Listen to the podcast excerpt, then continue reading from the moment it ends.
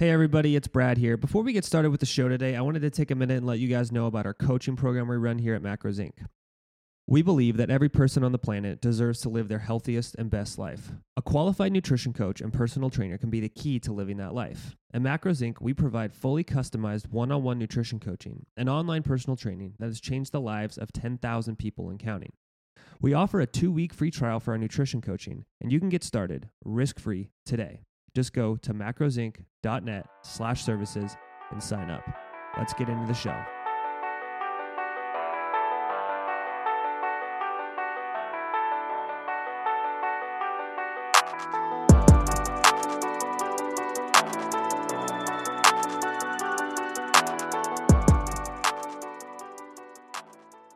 Welcome back to the show. We have a full menu today. We're talking about a recent paper that came out regarding metabolic adaptation, why leaders should be emotionally consistent, how easy it is to get comfortable, and why you should listen to Kobe and follow growth over outcome. I'm Dr. Brad. Let's get into the show.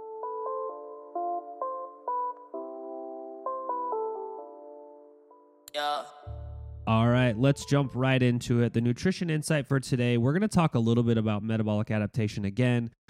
If you're new to this topic, I would go and listen back to a couple episodes um, that we've covered on the podcast before that really dive into this concept in depth. Um, but I wanted to kind of revisit it a little bit today because there's two papers that were published in the American Journal of Clinical Nutrition this month um, that address this issue.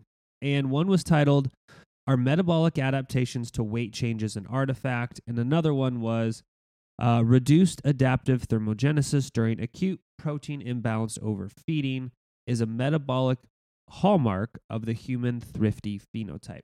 I'm not going to go too crazy into these papers, but there were some interesting things in here that I thought um, we should address that kind of both really kind of help hammer home some of the points we made before and also maybe some new insights. So, in the first paper, um, metabolic adaptations to weight change as an artifact.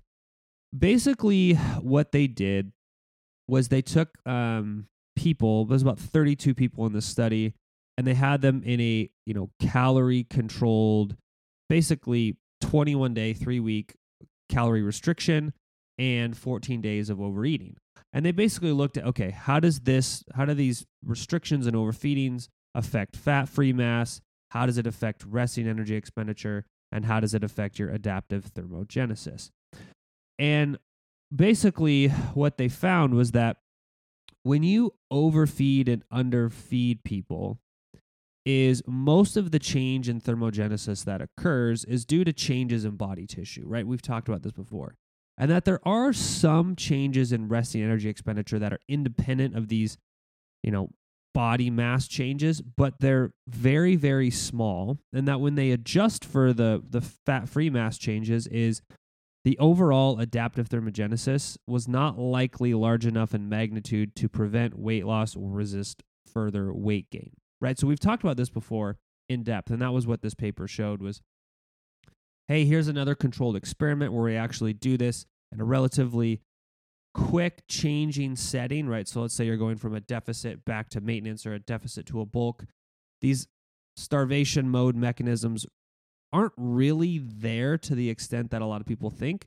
And this adaptive thermogenesis is not really strong enough to actually change any outcomes.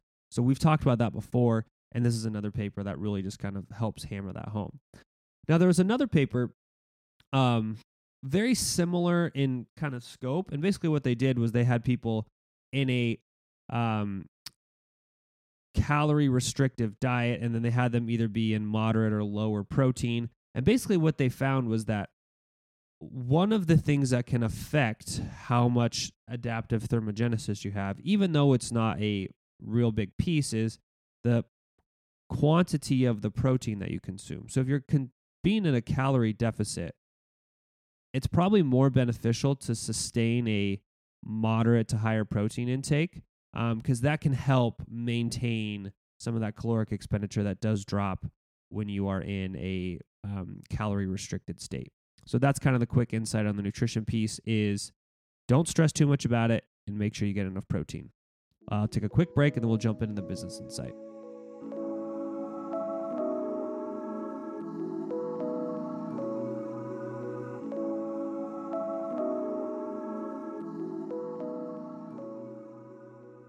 All right, business insight today. So this is something that I have noticed a lot um, in other leaders over the last couple weeks. Just having some conversations with colleagues, sitting in on my own meetings with board members, CEOs, stuff like that over the last couple weeks. And just kind of thinking back about my own experiences, both with other people and with how I personally have handled situations. And the kind of business insight today is leaders should be emotionally consistent. And what I mean by this is I was having a conversation with somebody the other day and they basically said like, "Hey, I I never really know when I walk into so and so's office which person I'm getting that day. Are they going to be kind of the happy jokester person who can handle anything I throw at them? Are they going to be like in a super bad mood and anything I say is going to set them off? Um, I never know what I'm getting with that person. And I think one of the really difficult parts about a leader who you don't know what situation you're walking into is on a day to day basis, employees don't know A, how to interact with you, and B, what to expect. One of the signs of a really good leader is somebody you know who is consistent and that you feel like you're always going to get the same type of response from them, regardless of the situation. I think about, you know, when I have employees who come to me, I would hope that I'm at least emotionally consistent enough for them to know that when they walk into my door slash pick up the phone and call me slash get on a zoom call because we don't have a physical office is they always know what they're going to get from me as a person. Now my answers may change day to day based on circumstances and stuff like that but they're never going to get a like oh my god he's in a super bad mood this is a horrible time to ask him this question right now, that doesn't mean that leaders don't have emotions. They don't have bad days. They don't have stuff that gets to them. They don't have, you know, days where they're short tempered or things like that. But you can't let that get in the way of how you treat people around you. Uh, you have to be able to be somebody who is emotionally consistent enough to make the right decisions regardless of your mental state. And that is something I think most people don't give enough thought to as leaders. Um, some of the uh, the like second order effects that come from this is one things don't get done in as timely of a manner, right? Like if I have an employee who has an issue that needs to be addressed and he's like, dude, I can't bring this to Brad today because he's like got a ton on his plate and he's super frustrated about something. And I know when I walk into his office today, it's just going to be a disaster because on these kind of days, he just doesn't make good decisions. That sets your company back, it sets your team back, and it really sets your leadership back. On the other side of the the equation is, hey, maybe there's a bunch of stuff going on in the company. It's a crappy week, everything's going wrong, sales suck, you're having issues with employees, you have lawsuits hitting your desk. Like it's just imagine anything that can happen that's bad. And something really important that needs to be handled comes up and one of your employees goes, Hey, like, I know Brad's got a lot on his plate, but this really needs to be taken care of.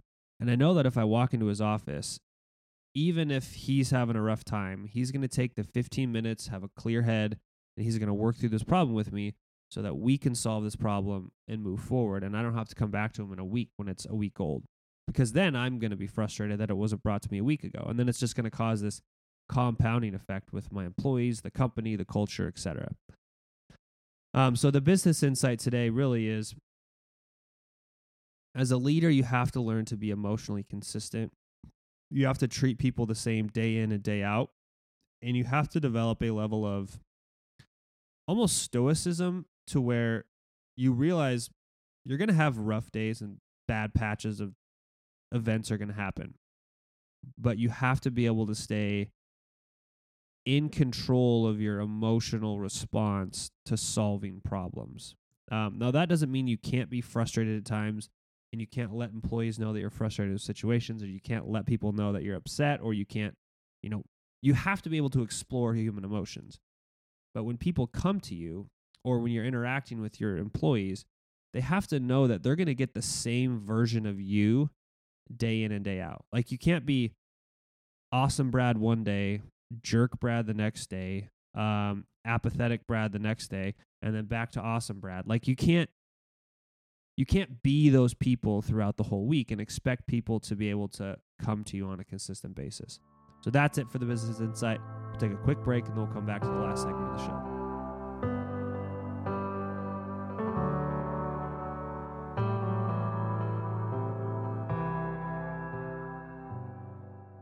Last segment of the show. What am I learning today? What is my daily win? And what is our daily learning lesson? Uh, so, what am I learning today? It's very easy to get comfortable. I think I've talked about this quite a few times on the podcast, but uh, just something that I always try to be hyper vigilant about is am I getting too comfortable to where I'm not growing? And am I paying attention to that comfort? I think there's a lot of extremism around this idea of, hey, you can never be comfortable or yada, yada, yada. But I think the goal is as humans, we're always seeking comfort, right? Like we want to be in a place of the least amount of stress possible. That's just like the way that our brains are wired. But we also need stress to grow. And so I think it's I think it's good to spend times in places of comfort cuz that's a good recovery zone. And I I think it's a very good idea to just pay very close attention to how comfortable are you and how long have you been that comfortable and then realize, hey, I've been in this spot a little too long. It needs to I need to go back to exploring a little bit of stress and a little bit of growth. So it's easy to get comfortable. It's not bad to experience comfort. You just have to be cognizant and pay attention of how long you've been there and how comfortable are you. Um, daily win. We are as a company really starting to plan for 2022 right now. So last year around this time, all of the executives got together and kind of wrote out our plan for 2021. Um, so right now, I am actually kind of going through the plans of 2021, seeing where we are, what milestones we hit, um, what goals we met, what goals we didn't meet, how many of those things were in our control, how many of those things weren't in our control. And now we're starting to plan for 2022. So, like, hey, how do we, what is our budget for 2022 going to be like? What are our revenue goals? What are our client goals? What is our product goals? um, what are our marketing goals? So we're starting to set those things out. And that's always really reinvigorating because at this time of year, there's the seasonality of what we do. And then there's kind of the the prep for the end of the year, and the beginning of the year. It's always just a very good kind of refreshing exercise to plan for the next year and really kind of gear up and motivate. Uh, so the daily learning lesson, I'm to read something from a book for the daily learning lesson. I got to find it real quick. I had it saved here. Um, but right now we're working on this project in uh, our company. We ca- we're calling them Team Growth Mondays. I took the idea from a colleague of mine um, over at Gonzaga, and I just want to read a really quick story. Here it is. It's about growth over outcome. In an interview, Kobe Bryant was asked, There's two types of players players who love to win and players who hate to lose. Which one are you? Kobe responded, I'm neither, meaning that I play to figure things out. I play to learn something. Because if you play with a fear of failure or you play with the will to win, it's a weakness either way. The reporter responded, A lot of people in general are afraid of failure. How did you become one of the people who doesn't seem to be afraid of failing? To which Kobe replied, It doesn't exist. It's non existent. What the hell does that even mean? I mean, seriously, what does failure mean? It doesn't exist. It's a figment of your imagination. So this is a really good idea where Kobe's real value and real view is that failure doesn't exist. He prioritizes growth over outcome. That's it for the show. I'm Dr. Brad. I'll see you guys tomorrow.